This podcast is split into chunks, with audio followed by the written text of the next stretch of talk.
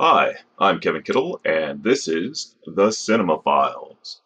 Actor, writer, and now director Jason Hall was in Phoenix last week promoting his upcoming film, Thank You for Your Service. While here, I, along with a few other journalists, had the opportunity to sit down and chat about his process as a screenwriter, why he felt the importance of making this film, and his particular attention to detail as a director.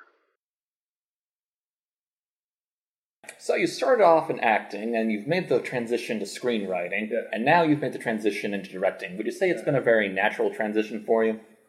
Uh, yeah, I think they all kind of happened organically. It was, uh, it wasn't there wasn't a, a real plan there. I knew I wanted to make films, and uh, started out in the most immature form of doing that. Right? Yeah. And, uh, uh, no, I, uh, I I tried to go to film school early on, and and was certain I wanted to make films. So uh, you know, I just kept kicking down doors until somebody let me do it. Awesome. I kind of I kind of have a similar question because in your in your Twitter bio it says aspiring difference maker. Yeah. So how do you did you realize that making the transition from acting to directing and writing um, would help you would help you make that difference in movies? Um, I, I think once you start writing, you kind of take authorship of, of what you're going to say. As an actor, you you are interpreting someone else's someone else's message, someone else's story, and I think as a writer, you start to develop that. So I would say it was more as as a writer that I, I started to figure out that I could I could tell a story and, and kind of articulate some some meaning or opinion through that story. Um, uh, not not as much as an actor, but I but I found that you know as a as the author of of scripts that I could was able to do that and uh, and that became more interesting. Obviously, you're also trying to you're also trying to make a living, so you're you're doing what you can at, at whatever point you know you're at, and uh, at a certain point, you're just trying to scramble just to get a job. But uh, I've been lucky enough to you know have been able to get a couple jobs where I can say something. I'm always interested in the path that a story takes getting to be made Yeah. film. So how, how did this one come about from the book to the script to you directing it? Uh, it came about through uh, Steven Spielberg was going to direct Sniper, and so I was working on the script of Sniper with him, uh, with his intent to start it like late that fall. And this was uh, this was a couple months after Chris's death in, in uh, February second, and uh, and during that process, I think he saw that I could articulate his, his notes, and he uh, trusted me with this book and said, "I want to do this as well." Um, and so we started off on that book. Originally, it was designed as a story about the therapist Fred, who now is just, as you know, a footnote, you know, a doctor on a phone. Uh, well played by David Morse, who's awesome and kind of gives you the gives you the reassurance through that voice of you know that you know from you know whatever a hundred films that that like this is the answer. Uh, but uh, but no, I discovered I discovered in writing that that that was not what the story was about. And you kind of have that instinct that's screaming in the back of your mind, despite whoever he has, you know, aligned to play this great part. This is probably really more a story about these guys getting off the airplane than it is about you know a doctor out in Napa. And uh, and so you know I kind of had to go down the wrong road to figure out which the right one was, and and uh, and he was gracious in allowing me to do that and uh, and help me steer this towards uh, you know the whole time I was I was writing it for him, uh, which you often are, and and then he either chooses to do it or not, or and I kind of had an inclination that it was maybe a, a smaller movie than he was intending to do next, and uh, and so I started prepping myself for to be able to you know pitch myself and, and direct the film. kind of building off the story process there, it really seems like the big kind of inciting event that moves the every, everything in the story forward is uh, Waller's decision to bank. Um, how, how did that kind of inform how you built the rest of the story? That that kind of big moment there. Yeah, there's a couple moments in the, that that turn the plot in the film, and and uh, you know, I think the I think for me the bigger one in the architecture that's a that's a that's a plot point that helps turn the character uh, arc, but but the the bigger pivot is probably for me was Amanda and and they really the inciting incident. You could say the inciting incident is the first scene where he drops him. But, but the sort of inciting incident at, back home is uh, Amanda saying, Tell me how my husband died. So you're asking a question to the audience that, uh, that then is answered towards the end. So that gives you the, the sort of plot structure. Uh, but certainly, yeah, Will's, uh, Will's decision that he makes is a, is a turn for the character. Um, you know, and, and as a storyteller, it, you learn you learn the three act structure when you go to you know when you read making movies or you read uh, you know all these go to the script classes and and um, script doctor work and and uh, but but nobody was teaching how to take a character arc. Nobody taught me how to take a character arc. It wasn't something I learned from from uh, any of those classes, and so I had to start studying that. And I found it was really hard to find anyone who understood what a character arc was. And like, you know, they would start referring to three acts. Mm-hmm. It's like, but that's not a character arc, that's a story arc. And so, you know, the character arc typically, like the films that I love in the 70s, they go from resistance to release. There's a character who resists doing something at the beginning and fights it, fights it, fights it, and then somewhere around the midpoint, there's a release. That release leads to a moment of grace and then more problems because the, the release and the and that brings on new a new set of problems. So that was one of those things that gets him to the the midpoint of his release where he you know kind of admits what's going on. Um, and it and it and it uh, you know it pushes him further into like yes I need some help but um, so there's a bunch of those along the way that uh, that help and it you know they sort of follow the Joseph Campbell, you know, theory of, of a of a character arc and how that all goes.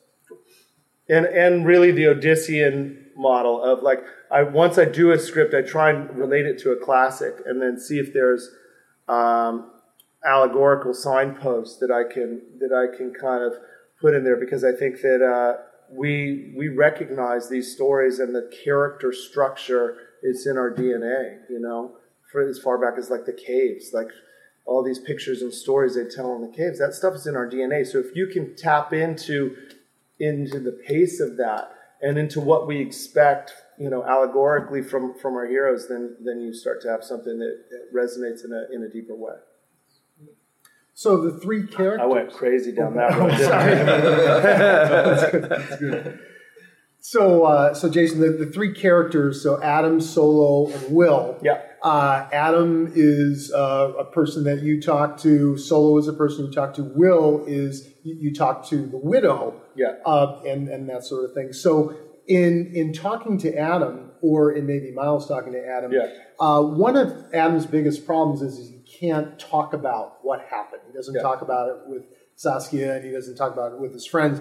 Um, is that because he was a leader in Iraq, so he has to uh, show a, a, certain strength that he's almost like Teflon? Was that part of it, or maybe not? I think for these guys, and and it's not, you know, the the challenge with this story is was making a story personal enough about Adam that it was universal, but also making a story that was not just about Adam, but that applied, you know, through these three three guys and their decisions applied to every warrior that's come home with some circumstance like this. Um, and I think that the the sort of the schooling of the military and, and what they teach these guys is to is to shoot at human shaped targets so they can shoot at humans. To walk into the bullets when when your first primary instinct is to walk away. They teach them how to be fearless and how to how to um, do things that, that normal humans just don't have the capacity to do in doing that, they're creating this this toughness and this shell that allows them to do it, and and and everything that comes after about finding finding your way back to yourself is untaught, and it's about how do you remove that shell? How do you remove the the shield that the warrior has been given to to you know go into battle? And taking away that shield is very hard. So for someone like Adam, it was um, it was it blew me away that as heroic as everything he had done in battle was, he came back and was able to reveal himself to David Finkel, the author, and allow him into his life and allow him to watch what he was going through. even in his, some of his resistance to tell stories or to hold on to certain things or not, um, his willingness to articulate and to allow this guy in and to be vulnerable with this guy was uh, was as heroic in my mind as anything he did in battle. Great, thank you. Now, what I find interesting about American Sniper, and especially thank you for your service, is that both films seem to put more emphasis on what happens when a soldier comes home as opposed to what happens in combat. Why do you think that's so important to talk about, especially in film? I mean, I think that to know what the to know what the consequences of war are is uh, is tremendously important to a society. You know, especially a society who's found a way to distance themselves from the aftermath of of, of war and and you know the consequence on its warriors. And uh, you know, in in my mind and what I've seen, these guys are honorable young men and women who who are making a decision to uh, to to serve their country and and it's beholden upon us, not just the government but the citizens, to make sure that we're we're making the right decisions, electing people who make decisions that put us into conflicts that are as equally as honorable as the as the men we're sending over there. Yeah, um, and I think it's you know there haven't been a tremendous amount of stories about soldiers coming home that have been told. For all the war films that we make, we haven't made a ton of, of, of films about guys coming home. And I think that's, uh, you know, cinema holds holds a big responsibility Yeah. in that it's it's able to shift people's perception and it's able to to tell stories in a way that a, just a storyteller with a voice and, and an audience cannot do. Yeah. Um, so it's also beholden upon us to uh, to tell the right story and to tell the tell the true story and and not just to tell half the half of the story that sells sells a lot of tickets. yeah, definitely.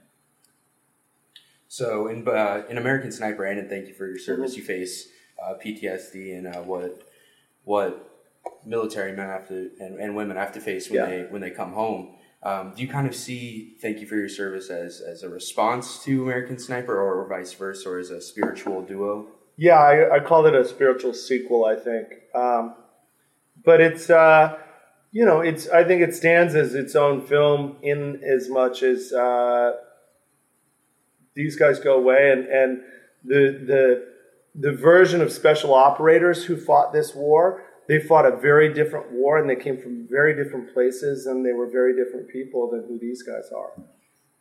And early on, it was challenging for me. I thought, oh, that's great. I'll just step right in and I'll, you know, I already know this about the war and I'll just step right in and tell this story.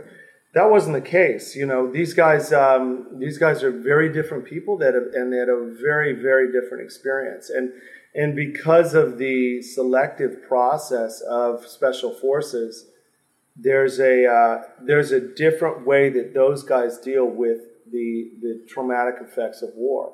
And they've, you know, in the selection process for the Navy SEALs, they weed out everybody, and it's not a physical physical weeding out. It's a, it's a psychological one because the guys, it's not the Olympic athletes who go to BUD/S and and make it and go to Hell Week and make it. It's the guys who are farmers who have a tough mind, who got up at five o'clock in the morning, who know hard labor, who just power, power, power through. It's the it's the farmers, it's the wrestlers, it's the like the blue collar kids who are just you know they just they just got to have a toughness about them. That toughness translates mentally tough mental toughness translates to battle, and they are less susceptible to some of the some of the things that that others suffer because of because of that mental toughness. They're possibly able to compartmentalize pain. They're able to compartmentalize suffering and, and all that. And so it's a real it's a psychological weeding out of those who aren't able to process uh, mental anguish in a way. And uh, and that's the selection process. These guys, on the other hand, when you start talking to them, they had very little training.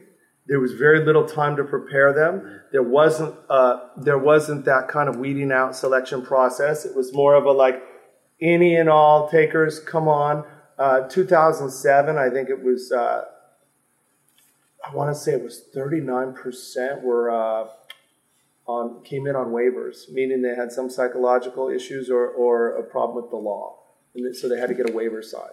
And so you're talking about a lot of guys who like entered in with problems. I, you know, my step, my uh, not my stepbrother, my uh, my my brother-in-law had had uh, he you know he grew up. He was my wife's little brother. He grew up. He had some problems with the law. He got in trouble once because he brought a taser to school and thought you know he went to a tough school. He brought a taser. Bad decision from a hmm. like you know a 16 year old kid, and he got dinged with a with a felony for it. And like he had to do some stuff, and they they but he had to get a waiver to go into the military. And he actually went into the military. And when he went to Iraq, my wife breathed a sigh of relief. Hmm. This kid who grew up in Hancock Park went to Iraq, and she was like, "Thank God, he's so much safer over there than he is here."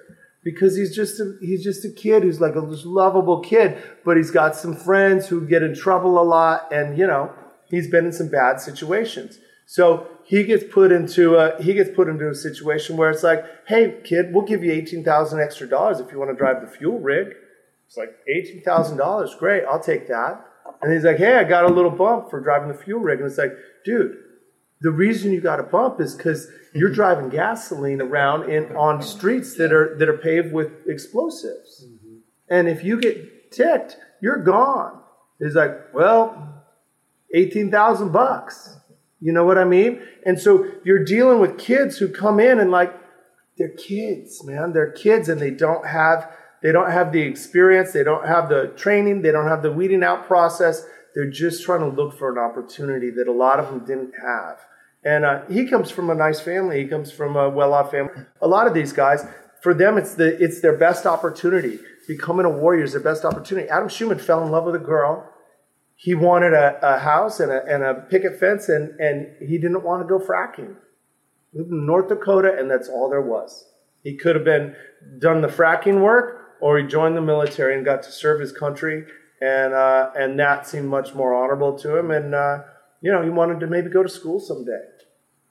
So it's a it's a different different story than uh, than uh, special forces and, and telling the story of our elite warriors this is really the working warrior class. It's the it's the blue collar soldier that uh, that we send off to war, and, and I wanted to make a film that was uh, was social realism about the blue collar struggles of these warriors when they come home from from war.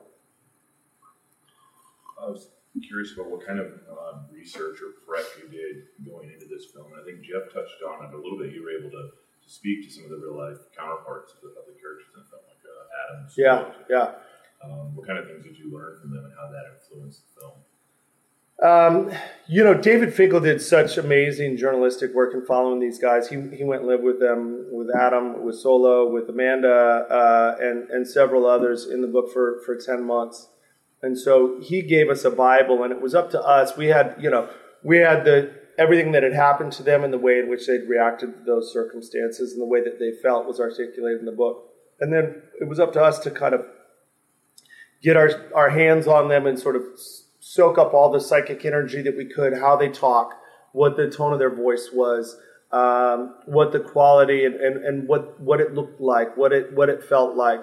So uh, when I heard that I was auditioning for the just to get the job to direct, I, I immediately I was supposed to go. I was in D.C. and I was supposed to go to Manhattan for the weekend with my wife, and uh, and so instead we went to uh, Manhattan, uh, Kansas. There's an airport in Manhattan, Right, yeah. Kansas. Yeah. I said, good news and bad news, babe. Good news is still going to Manhattan. Bad news is it's in Kansas. So I went immediately there and started driving around and uh, went to his house that he had, uh, you know, he had since moved and uh, moved to North Dakota, back to North Dakota. Uh, went to his house, went to the base, went to went to the shady parts of town where where the you know some of the characters had, had wound up in trouble. And I went and, and I just tried to dig into that uh, with my with my hands. And um, I had at that point known Adam for two years because I've been writing the script for, for a good two years. And so I had a first person relationship, you know, been on the phone with him all the time, texting with him, with Emory, uh, with Amanda, with Solo. And so I had involved myself with them. And then uh, as soon as I brought Miles on, we immediately went out to visit Adam and, you know, sat in a snowy field with him while he was, he was duck hunting and, uh, you know, just sort of soaked up all we could from this guy. And then once we started filming, you know, Adam and Adam and Miles had a relationship at that point because it was a couple months, and then we had Adam down to train them. You know, so we went through a boot camp that these Navy SEALs ran, and Adam was the sort of administrator, and and like, no, we don't do it like the Navy SEALs. Here's how we do it. You know, and he gave us the the Army side of that, and then we we asked him to stay as long as he could. He went back a couple, you know, for a couple of stretches to visit family, but he was with us throughout the whole filming.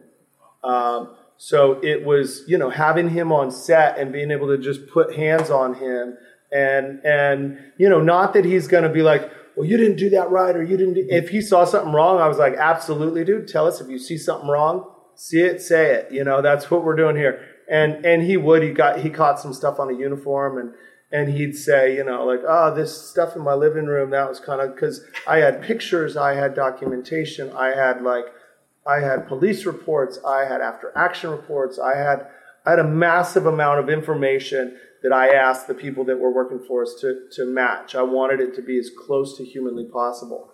But um, no, we had Solo down, uh, Emory's in the movie, we had Amanda Doster, and her, she brought her daughters down like we tried to involve everybody in the movie and saturate the entire movie with the experience of these real life characters. So their history and their touch and their their energy is uh, is enmeshed in the in the fabric of this thing. You were just talking about how um, war movies show the war so much more, and some mm-hmm. of my favorite scenes in this you put a tactile experience to what a traumatic episode is like. Mm-hmm. Um, what's been the reaction from from Schumann, from the vets you've shown yeah. us to, to the authenticity of that? Um, it's been terrific. You know, I mean, the first time I showed Adam, I showed him in New York. We didn't have the score yet or anything, and it was uh, we got him some popcorn and a coke, and he said, you know, he didn't touch the popcorn or the coke the whole time, and he and he, he basically cried for an hour forty five minutes and he laughed and he, he had these experiences of beauty and, and like you know experiencing this love that he had with his wife and, and all this stuff um, and uh, you know i just like afterwards gave the guy a hug and held him for 15 minutes and he sobbed and he was like it's beautiful. I can't i can't believe you guys did this. And um, that was kind of the experience. We had everybody come in and watch it at once and it was uh, it was wild man I got to see it with some veterans and yeah. a very visceral reaction to some of those yeah. scenes. It was very, yeah, very uh, heartening. No, the the the the most common uh, response I've got from veterans is somebody finally told our story. You know, and I said, well, what about American Sniper? And they're like, yeah, that's a Chris Kyle story.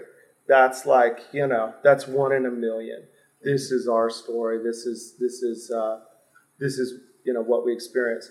And it's not an easy one to share. Sometimes this is not one that they they are you know they want people to know and they identify super personally with it but it's also that part that's still like are we ready to share this? You know it's that part that any warrior goes home it's like am i ready to share this part?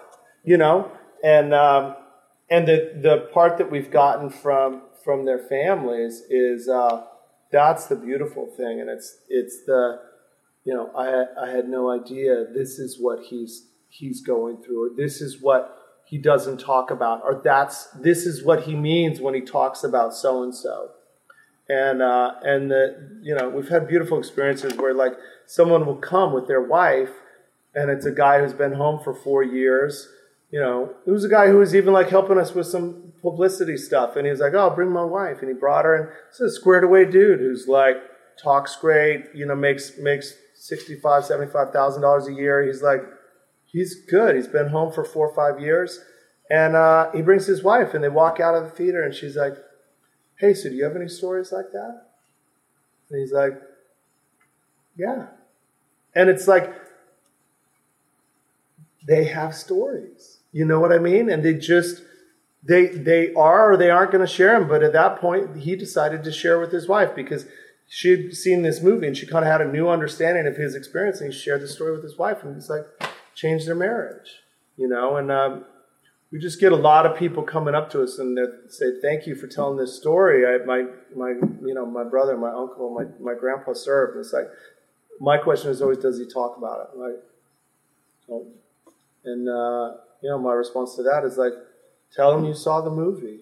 And and uh, tell him you have a new understanding of maybe what he went through and, and just open the door a little bit and see if uh, leave it open and, and and sooner or later you know a lot of these guys will walk through that door if, if it's open and they feel you understand that So I have one question in five parts. okay, okay, okay. Um, so uh, what really came out with this movie is that the real world that these men come back to is not the real world that they knew. Yep. It's, it's, it's something different. Yeah. And what was great about the film is you focused on the families and the wives or the significant others. Yeah. Um, so with Saskia, I thought she did a great job because she was asking questions Yeah. and wanting to know what's wrong. wh- Talk to me. Yeah. And we talked about this a little bit last night. Is one of the problems when the soldiers come home is that their spouses, men or women, they they assume that the soldiers' uh, world is exactly the same. In other words, you're back, everything's Yeah. the same. Yeah. And is that is, is that a frequent problem or something that? Yeah, no. I think they're expecting the same person that they sent off to return to them. The same person, and they expect the, that person to step into the same role that they had when they left. What they're not expecting is that the person they sent off comes back changed and different. And, and, and parts of them are unknown now. And those, um, and and the trick there to to telling that story was to structure it so that the audience was also in that unknown part. You know you want them to be with adam and with the guys but also to step back and say oh wow who are they talking about? What are these names that they're bandying around? And i don't know what happened to that guy. Like this is unclear and it's intentionally unclear because that's what the family experiences the family experiences the mystery of like I'm trying to unwrap all of the, the newness of this person and get to the bottom of this story. He's had relationships and experiences, extraordinary experiences that I don't understand or even know about. And it's almost as if they've lived this other life, you know, on the other side of this door that you don't get to know about or ask. And so it was up to us, uh, you know, I wanted to find a way to structure the film so that the audience felt that too and is like, well, God, I want to know what what are they talking about? Who's Emory and who's Doster and like trying to pull it out of them in the way that the family does. So you want to you want to put the audience in that seat so they experience it like the family does, and um, you know that is absolutely the case. They, uh, you know, these guys come back in the door, and it's up to the family to kind of dance around and figure it out and un- unwrap this. Uh, this new man who's who's walked through their door that uh, that looks a lot like the same man they they, they sent off, but is uh, but is oftentimes quite a bit different. How would you say working with Clint Eastwood on American Sniper prepared you for this one? Did you learn anything from him from a directorial point of view? I think you know. I think you learn a lot from anybody who you watch who's a who's a master like that, and um, certainly there's a there's a ease and fluidity to which Clint works that's uh, that's intoxicating. I don't have that that same persona as Clint, and so I'm a little bit more. Um, I want to get every single fucking thing right, you know, and uh, and so I'm very anal, and uh, I don't. God bless him. I'm not that kind of filmmaker.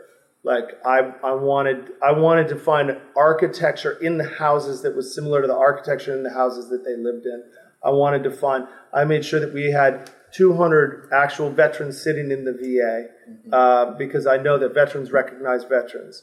I wanted to. Uh, I, I got after action reports. I didn't allow um, the certain colors in Iraq because I knew those colors weren't indigenous to the rest of my Iraq. And uh, and you know, I, I imported two tons of trash into into Morocco uh, because there because I hadn't seen a, an Iraq war film that had enough trash in it. Um, you know, uh, Hurt Locker was maybe an exception because they were able to film it in Jordan and they had that's the Middle East, so they had the right color of trash, but it's also about the colors of trash. And also, I'm interested in being a filmmaker who who puts messages into this. So I planted things. Trauma is uh, trauma is sort of a, the repetition of a story, you know. And what these guys come home with is they come home with these incidents where they sort of unwind them and retell them and unwind them to the point of like, where was the first part of it that I that I made the mistake? Was it when I got out of bed and like I didn't get dressed fast enough to make it into that first Humvee, and so I was put in the second one, you know, or, or was it backwards? And so they play it backwards and forwards, and it's a bit of a mystery. So I planted a bunch of objects in the first uh, half of the film, in the first, you know, the greater portion of the film that actually end up in Iraq. And and and you'll never know what those are, but but they're certainly in there. And the reason I did that is because I want the your brain to start adding up the information of of all of these things that you've previously known, and then it starts adding up the information as if you're going to solve this mystery. You know, Amanda Doster still wonders to this day, like she knows what happened. She's read the report. She's talked to everybody involved, but she still just wonders, is there something else that she doesn't know? One little piece of information of what was he thinking or feeling right at the last second before he died? Mm-hmm. And if she could just get that piece of information, that's what trauma tells us. Like, I have to figure it out. I have to figure it out. And it's this process of like trying to just to, to get to the top of the heap of all of this information and all of these memories to get to that point where you just you solve it you know, was it my fault? Could I have done something more? Yeah. And so, you know, I tried to fill the audience with that sense of information piling up in the in the last part of this film, and um, yeah, so I guess I learned a lot from Clinton. Nothing at all. You know. Thank you so much for coming. Maybe it just takes a hundred films to to get that ease and calm. You're working on it.